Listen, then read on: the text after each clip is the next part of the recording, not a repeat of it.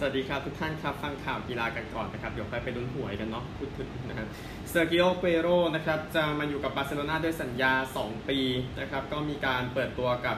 ทีมอดีตเนาะเจ้าบุญทุ่มไปเรียบร้อยเล่นให้กับซิตี้ 10 ปีนะครับยิงให้กับทีมไปเพียง 260 ประตูเท่านั้นเองนะครับก็เกมสุดท้ายเกมที่ 390 นะครับของอาเกโรคือเล่นในแชมเปี้ยนส์ลีกรอบชิงกับซิตี้ที่บอกว่าจะไม่ไปจากทีมที่ไม่ได้แชมป์สุดท้ายก็ไม่ได้แชมป์ได้เลยนะครับในส่วนของฟุตบอลยุโรปนะครับก็อาเวโรให้สัมภาษณ์ว่าทุกคนคงทราบว่าบาซ่าคือทีมดีสุดในโลกนะครับพวกอย่างนั้นนะครับ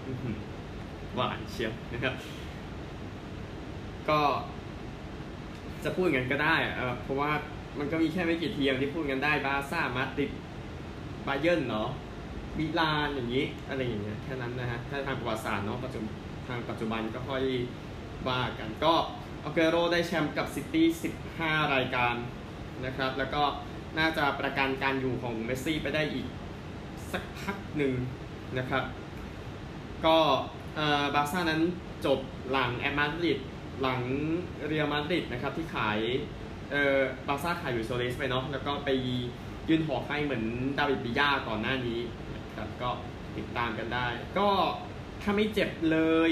นะครับในส่วนของเกโรผมว่าสัก 15 ประตูมีความหวังนะครับเพราะว่าเกโรก็คือคุณภาพอยู่แล้วนะครับพูดถึงฟุตบอลยูโร 2020 กันบ้างนะครับ ก็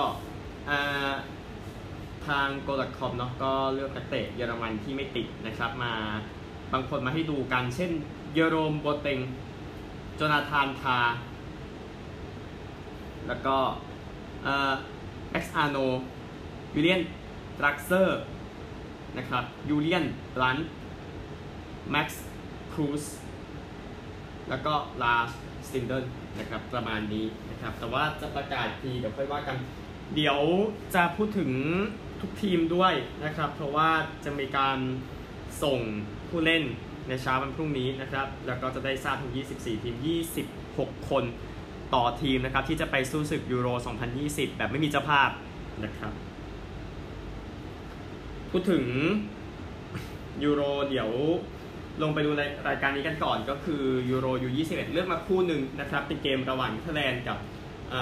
ฝรั่งเศสนะครับฝรั่งเศสนำไปก่อนจากบาเบงกาโดนาที 23 นะครับก่อนที่เนเธอร์แลนด์จะ ได้2ประตูของโบอาดูนาที 50 และ 90 บวก 3 ในการเข้ารอบไปได้นะครับก็เข้ารอบรองชนะเลิศไปดูกันอีก 3 คู่ที่เหลือนะครับ ก็สามคู่โอเคนะครับสามคู่เมื่อวานนี้อีกคู่หนึ่งที่เล่นในเวลาเดียวกันนะครับ ก็คือสเปนเอาชนะโครเอเชียไป 2-1 ช่วงต่อเวลานะครับ แล้วก็ คู่ตีสองก็ต่อเวลาหมดเลย2คู่นะครับมีคู่นึงเป็นจุดโทษด้วยทุกคู่ที่เยอรมนี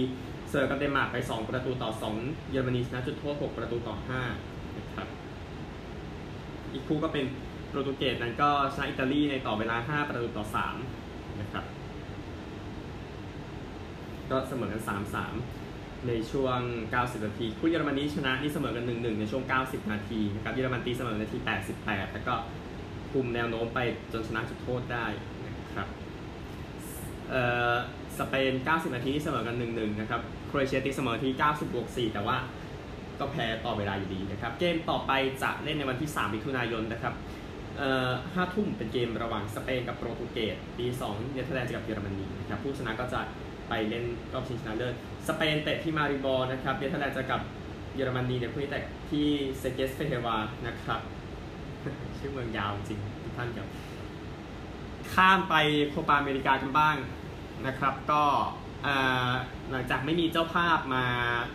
ประมาณวันหนึ่งได้มั้งครับทุกท่านครับบราซิลจะกลับไปเป็นเจ้าภาพโคปาอเมริกาอีกครั้งหนึ่งนะครับ ก็สนามยังไม่ทราบนะครับ รู้แค่ว่าจะเป็นเจ้าภาพเฉยๆนะครับ ที่จะเริ่มแข่ง 13 มิถุนายนนะครับ ก็สนามในปี 2019 ยังคิดว่าน่าจะยังใช้ได้อยู่นะครับบราซิลโอเค คนเสียชีวิตไปเยอะเหมือนกันนะครับจากโควิด -19 แล้วก็มีปัญหาด้วยในส่วนของคณะทำงานนำโดยประธานธิดีโบโซนาโรนะครับก็ไม่รู้จะให้ไปไหนแล้วนะครับ จะไปสหรัฐอเมริกา จริงๆ มันเป็นทางเลือกที่ดีกว่าในซ้ำในมุมของผม แต่ว่าก็โอเคบราซิลก็บราซิลนะฮะ มีประเด็นเรื่องของผู้ตัดสินนะครับ ก็มีโอกาสนะครับที่จาร์เรตกิเลตนะครับผู้ตัดสินยอดเยี่ยมจากออสเตรเลียนะครับจะได้ขึ้นมาตัดสินในพรีเมียร์ลีกอังกฤษนะครับหลังจากได้เลื่อนชั้นขึ้นมาจาก EFL แล้วนะครับ คือกิเลตเนี่ยตัดสินอยู่ใน A ลีกเนี่ยจนตั้งแต่ปี 2010 ถึงปี 2019 นะครับ ปี 2010 นี่เขาทำงานตั้งแต่อายุ 24 ปีในฐานะผู้ตัดสินนะครับ แล้วปี 2019 ก็คือมาทำวิจัยนะครับที่มหาวิทยาลัยลิเวอร์พูลจอห์นมัวร์สนะครับแล้วก็ได้มาตัดสินตั้งแต่ลีก2ในปี 2019 แล้วก็ขึ้นมานะครับเกมล่าสุดนะครับในปี 2021 เป็นเพลย์ออฟระหว่างเบรนฟอร์ดกับบอร์นมัธนะครับซึ่งเบรนฟอร์ดก็เข้ารอบแล้วก็ไปเอ่อได้แชมป์ดับเบิลชันขึ้นไม่ใช่ได้แชมป์สิได้แชมป์เพลย์ออฟอ่าเราเลื่อนชั้นขึ้นไปพรีเมียร์ลีกก็น่าสนใจนะครับ ผู้ตัดสินต่างชาติคนแรกของพรีเมียร์ลีกจาเร็ดกิลเลตต์นะครับ ก็จะพูดชื่อได้เป็นอย่างเป็นทางการแต่เขาได้ลงไปตัดสินแล้วนั่นแหละครับในวัย 35 ปีในปีนี้นะครับ ดูจากข่าวแล้วโอเค ขอเป็นข่าวออกเครื่องสิเครื่องฟุตบอลในวันนี้นะครับ มีอีกเล็กน้อยนะครับ ก็ คู่ที่น่าสนใจนะครับก็คือเกมระหว่างโปแลนด์กับรัสเซียคู่นี้ตีหนึ่งสี่สิบห้านะครับก็ไม่ต้องไม่ต้องไปลงพนันนะครับ อย่าไปทำอะไรแบบนั้นพูดถึงนะฮะเมื่อวานนี้มีคู่หนึ่งก็คือลีกทูเพย์ออฟรอบชิงนะครับมอร์แคมชนะนิวพอร์ตไปหนึ่งประตูต่อศูนย์ได้จุดโทษนาทีที่หนึ่งร้อยเจ็ดนะครับก็ชนะหลังตอบรับมีประเด็นเรื่องจุดโทษด้วยว่านิวพอร์ตควรจะได้ลูกหนึ่งแต่ไม่ได้ แล้วมอร์แคมจังหวะที่ได้คือมันสกัดที่นอกกรอบเขตโทษนะครับ ไปกันใหญ่เลยนะครับ ก็นี่คือในส่วนของมอร์แคมนะครับคาร์ลอสเมนเดสโกเมสนะครับทำประตูชัยทำให้มอร์แคมนั้นเลื่อนขึ้นไปอยู่ในลีกวันในฤดูกาลหน้านะครับกีฬาอื่นนะครับ เดี๋ยวเราเริ่มจากเทนนิสกันก่อนดีกว่าทุกท่านครับ ตัวข่าวก่อนก็ได้นะครับ ก็คือการถอนตัวของนามิโอซากะนะครับจากเฟรนช์โอเพนแล้วก็ ประกาศเรื่องถึงเรื่องของภาวะซึมเศร้านะครับก็โอซากะบอกว่าจะขอหนีจากคอร์ตเทนนิสไปช่วงเวลาหนึ่งนะครับ แล้วก็เมื่อกลับมาแล้วก็จะเบอร์พอจะกลับมาพูดง่ายๆนะครับก็ประธานสมาคมทิสฝรั่งเศสชิลโมเรตองนะครับ ก็ออกมาให้สัมภาษณ์ว่าเป็นเรื่องที่น่าเสียดายนะครับ รู้สึกเศร้ากับนามีนะครับให้เธอกลับมาอย่าง เรียนพิสูจน์และกลับมาแข่งเฟรช์โอเพนในปีหน้านะครับ ก็มีโคโคกอฟมาติน่านาฟราติโนวาเบลลี่จินคิงสเตฟเคอร์รี่ แล้วก็แคทารีนาจอห์นสันทอมป์สันเธอเป็นนักทศกีฬานะครับ ก็ออกมาแสดงความเห็นสนับสนุนโอซากะคือประเด็นนี้เนี่ยก็คือ เรื่องการรักษาภาวะ ซึมเศร้าเรื่องนี้จะเป็นเรื่องที่ต้องทำอย่างเร่งด่วน แต่ก่อนที่จะกลับมาแข่งเทนนิสอีกครั้งหนึ่งนะครับก็ต้องไปคุยกับนักจิตวิทยาการกีฬาให้เรียบร้อยนะครับในเรื่องของการตอบคำถาม เพราะว่าการตอบคำถามในทางกีฬาบางทีเนี่ยมันมันสามารถเรียกบาลีตอบได้ไงทุกท่านครับ มันก็อาจจะต้องนำมาช่วยเพื่อไม่ให้ตัวเองกดดันเกินไปกับแค่เรื่อง ตอบคำถามนะครับก็อาจจะต้องใช้วิธีนี้มาช่วย แต่นั้นก็คงเป็นเรื่องของอนาคตนะครับในที่เทนนิสเมื่อวานกันบ้างนะครับ ในส่วนของเฟรนช์โอเพนก็เอาคู่เมื่อวานก่อนดีกว่าทุกท่านครับ มือหลักๆ โรเจอร์เฟเดอเรอร์ก็ชนะเดนิสอีสโตมิน 6-2 6-4 6-3 นะครับ ไปไกลกว่าโดมินิกทีมแล้วทุกท่านครับดานิลเมดเวเดฟชนะอเล็กซานเดอร์บูบลิกหกสามหกสามเจ็ดห้านะครับ เซฟาซิสติปาสก็วันก่อนที่ชนะเจอร์มี่ชาร์ดี้ผ่านเข้ารอบไปแล้วประมาณนี้นะครับดูเออมีดาบิดกับแฟงตกรอบนะครับ คนที่ชนะเขาเป็นจากอิตาลีนะลอเรนโซมูเซตติเอ่อ60 75 76ไทเบรก73นะครับไม่เอาเอาซามิดเลยนะครับ วันนี้ก็ยังมีแข่งอยู่ในรอบแรกนะครับ รอบแรกเล่นกันตั้ง3วันนานอยู่ ก็ราฟาเอลนาดาลเจอกับเอ่ออเล็กซี่โพไพรินนะครับมาเตโอเบรตินีเจอกับจากญี่ปุ่นนะครับเทโรแดเนียลนะครับดิเอโกชวาร์ตซ์มันเจอกับเอ่อลู่เยนซุนนะครับอันเดรรูเบลฟกับยานเลนนาร์ดสตรัฟฟ์ประมาณนี้นะครับในส่วนของเอ่อ French Open นะครับโอเคก็เอ่อมีคนหนึ่งผมหาไม่เจอโยโควิด นะครับโยโควิดอ๋อวันก็เดี๋ยวก็แข่งกับเทนนิสแซนเกลนนะครับโอเคประมาณนี้ไม่เดี๋ยวมันลืมไงไม่ใช่อะไรนะครับไปกันที่ผู้หญิงกันบ้างเอาเกม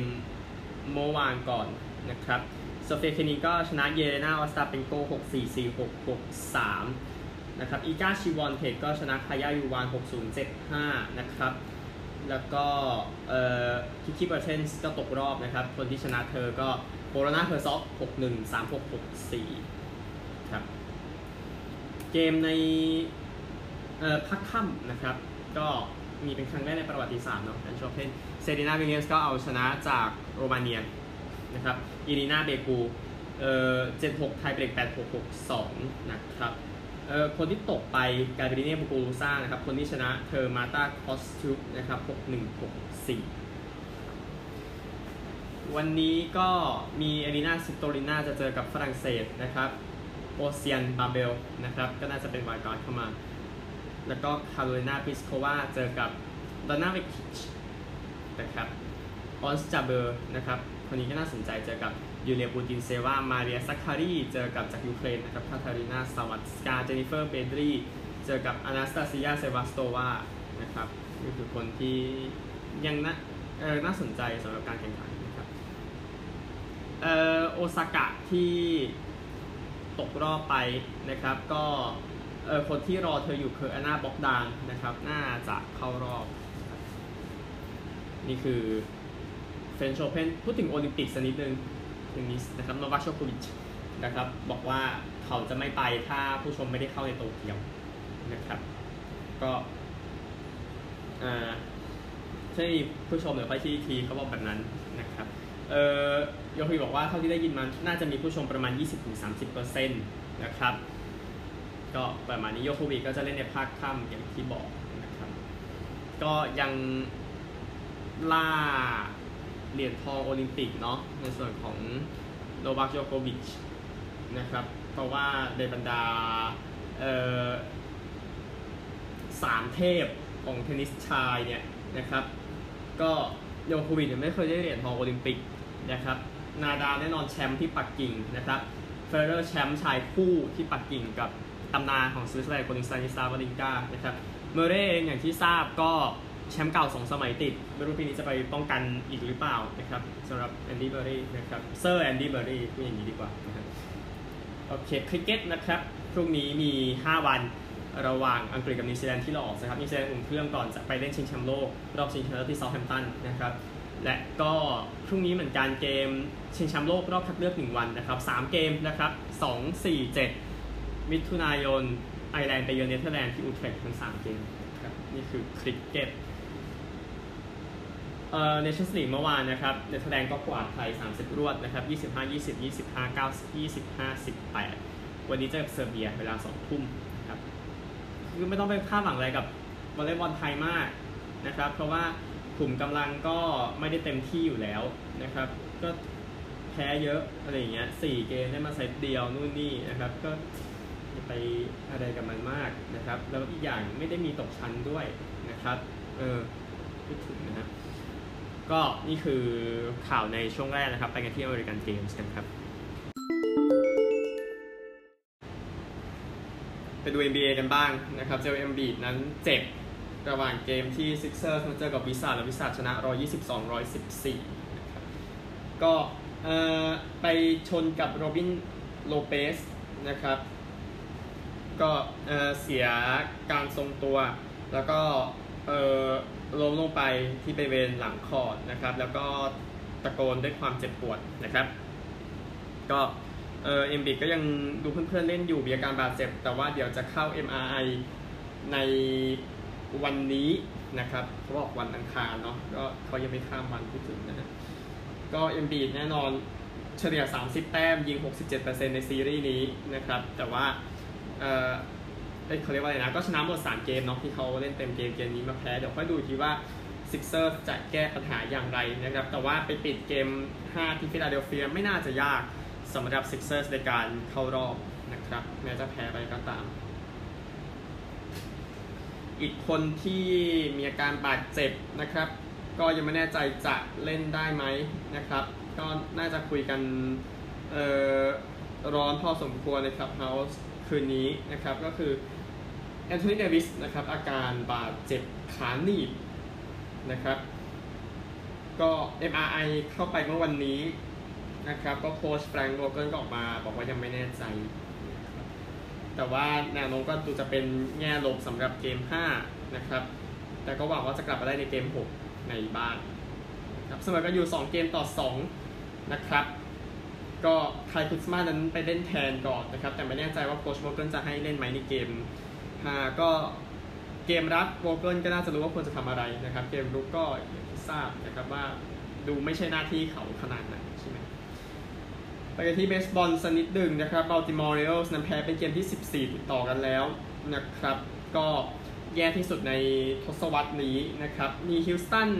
แอสโทรส์ที่เคยแพ้ 15 เกมติดปี 2013 อันนั้นศตวรรษที่แล้วไอ้ทศวรรษที่แล้วขออภัยนะครับ ก็ตอนนี้อันดับ 2 ร่วมแล้วสำหรับ Orioles ครับที่แพ้ติดกันมากที่สุดนะครับ ก็แพ้ 14 เกมติดเหมือนกันในปี 1954 ปีแรกที่ มาอยู่บัลติมอร์ย้ายมาจากเซนต์หลุยส์นะครับ แต่แย่สุดก็อย่างที่ทราบก็คือ 21 เกมติดในปี 1988 ครับ ก็ทวินส์นั้นชนะโอริโอลส์ 16 เกมติดแล้วครับมันไปกันใหญ่แล้วสำหรับบัลติมอร์นะครับเอ่อคนนี้เอ่อทีมนี้นะครับทุกท่านครับก็คือเอ่อโตรอนโตบลูเจสนะครับก็ ย้ายจากดันีดินฟลอริดากลับไปบัฟฟาโลนิวยอร์กแล้วนะครับก็ปีแล้วก็เล่นที่บัฟฟาโลเนาะในเส้นทางที่นำบลูเจสไปเพลย์ออฟนะครับปีนี้ก็พร้อมอีกครั้งหนึ่งก็ยังกลับโตรอนโตไม่ได้นะครับเนื่องจากประเด็นเรื่องโควิด -19 ซึ่งก็ทำให้ฤดูกาลของแคนาเดียนฟุตบอลนี้ค่อนข้างยุ่งพอสมควรนะครับว่าจะได้เล่นหรอในเดือนสิงหาคมนี้เพราะว่านโยบายในเคร่งครัดกว่าในสหรัฐอเมริกาเยอะนะครับ ก็เอ่อวิลลี่ อดาเมสนะครับก็สมาชิกใหม่ของมิลวอกี้บริวเวอร์ส ย้ายมาจากแทมปาเบย์เรย์สก็เอ่อเขาก็จัดโฮมรันได้นะครับในเกมล่าสุดที่ชนะดีทรอยต์ ไทเกอร์ส 3ต่อ2ตีได้จุด324แล้วนะครับ ย้ายจากแทมเปอร์ได้ใสถิติตีจุด197ในช่วงเริ่มฤดูกาลนะครับ อันนี้มาฟื้นที่มิลวอกี้นะครับ ดูว่าจะเป็นอย่างไรต่อไป นี่คือเบสบอลนะครับ ไปกันที่ฮอกกี้น้ำแข็งนะครับ เกมสำคัญเนาะเกม 7 เมื่อเช้านี้ที่โตรอนโตนะครับ ผมก็ดู 2 ช่วงแรก ช่วงที่3ผมหลับไม่ไหวนะครับ ก็แครี่ ไพรซ์ เซฟ 30 ครั้งนะครับ ให้ Canadiens นะครับพลิกสถานการณ์ตาม 1 เกมต่อ 3 มาชนะ 3 เกมสุดท้ายนะครับ แล้วที่ใส่ไข่ก็คือ 2 เกมเนี่ยนอกบ้านด้วยนะครับชนะ 3 ประตูต่อ1นะครับประตูจากเบรนแดน กัลลาเกอร์ประตูชนะจากคอรี่ เพอร์รี่แล้วก็ไทเลอร์ ทอฟโฟลี่นะครับก็เอริกสตาลนั้น assist 2ครั้งมอนทรีออลไปไกลสุดตั้งแต่ปี 2015 นะครับก็ทีมที่รออยู่นะครับก็คือนิเทคเจ็ตในรอบต่อไปนะครับเกมแรกจะเล่นกระชับพฤหัสที่วินนิเพกนะครับก็บินไกลหน่อย คือ โตรอนโตไม่ชนะซีรีส์ใน postseason มาตั้งแต่ปี 2004 นะครับ และสถิติก็ยืดต่อไปนะครับ ในทศวรรษที่แล้วนะครับก็ยื้อได้ถึงเกม 7 ถึง 3 ครั้งเนาะก็แพ้บอสตันบริสุทธิ์เลยที่การ์เด้นนะครับ แล้วก็แพ้เอ่อแคปิตอลปี 2017 แล้วก็ปี 2020 นี่ก็ตกรอบเร็วซะด้วยในส่วนของลีฟส์นะครับ ก็ตอนนั้นในปี 2020เอ่อผมจำไม่ได้ว่าลีฟส์แพ้ทีมไหนลีฟส์นะครับ ที่ตกรอบไปเนี่ย ก็คือแพ้โคลัมบัส2เกมต่อ3นะครับแล้วเล่นในบ้านด้วยตกรอบนั่นแหละนะฮะนี่คือโตรอนโตเมเปิลลีฟส์ก็ไม่ได้แชมป์มา 54 ปีแล้วนะครับแครี่ ไพรซ์แน่นอนถ้าวันไหนขี่เข้าก็คือวันของเขานะครับสถิติ เซฟอาจจะไม่ดีเท่าโจแคมเบลในโปรเกมแรกก็จริงแต่มา แต่ว่าถ้าคุณดีพอในเกมเจ็ดมันก็ชนะใช่ไหมนะครับก็พลิกหนึ่งเกมต่อสามาได้ครับยินดีด้วยกับ Montreal Canadiens นะครับ ก็นี่คือออคู่หนึ่งนะครับ อีกคู่หนึ่งในเกมที่เออเออเวกัสเนาะก็กองหน้าเวกัสไรอันรีฟส์นะครับ โดนแบนไป 2 เกม นะครับ เพราะว่าไป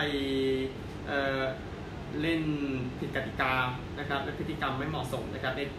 จังหวะไปดวลกับไรอันเกรฟส์ของโคโลราโดในเกมที่โคโลราโดถล่มเจ็ดประตูต่อหนึ่งเมื่อเช้าวานนี้นะครับ ก็ดูจากพฤติกรรมแล้วก็โอเคสองเกมก็พอเข้าใจได้นะครับ มันรุนแรงไปหน่อยนะครับ เกม NBA เมื่อเช้านะครับ อีกคู่หนึ่งเป็นแจ๊สบุกชนะกริซลีส์ร้อยยี่สิบร้อยสิบสามเก็บหมดสองเกม ที่เมมฟิสนะครับลุ้นปิดได้นะครับก็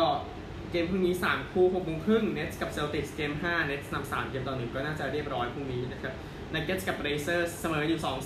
2-2 นะครับก็ยังพอนักเก็ตอยู่นะครับในเกม 5 แล้วก็ซันส์กับเลเกอร์สเกม 5 เหมือนกันเสมอ 2 2 9 โมงนะครับ ก็ผมว่าแต้มนี้อาจจะมีการเบียดกันนะครับ จะเสียเดวิสไปด้วยอาจต้องจ่ายเกมนี้ให้ซันไปก่อนในมุมผมนะครับไปกันที่ NHL กันบ้างนะครับ NHL ก็อีกคู่หนึ่งเป็น New York Islanders ก็ชนะ Boston Bruins 4ประตูต่อ 3 นะครับ ในช่วงต่อเวลานะครับ ก็เอ่อในเกมเมื่อเช้าที่ทีดีการ์เดนนะครับ ผู้ยิงประตูชัย ให้กับทีมลองไอแลนด์เดี๋ยผมเช็คนิดนึงนะครับเอ่อเล่นไป 14 นาทีกว่าๆนะครับ ก็ถือว่าค่อนข้างมานอยู่ในช่วงต่อเวลาแรกแล้วก่อนที่นิวยอร์กจะบุกมาชนะได้นะครับ ก็ต่อเวลาคนที่ยิงได้เนี่ย ก็คือ Casey Cizikas นะครับ ก็เอาชนะไป เดี๋ยวเกม 3 เกม 4 แล้วกันต่อที่ลองไอแลนด์นะครับไม่มีกีฬาออสเตรเลียนะครับวันนี้วันอังคารเนาะพูดถึงนะครับพบกันใหม่วันพรุ่งนี้นะครับ เดี๋ยวพรุ่งนี้ว่ากันในส่วนของผู้เล่นในการแข่งขันฟุตบอลยูโร 2020 นะครับที่จะส่งชื่อแล้วโชคดีทุกท่านนะครับ สวัสดีครับ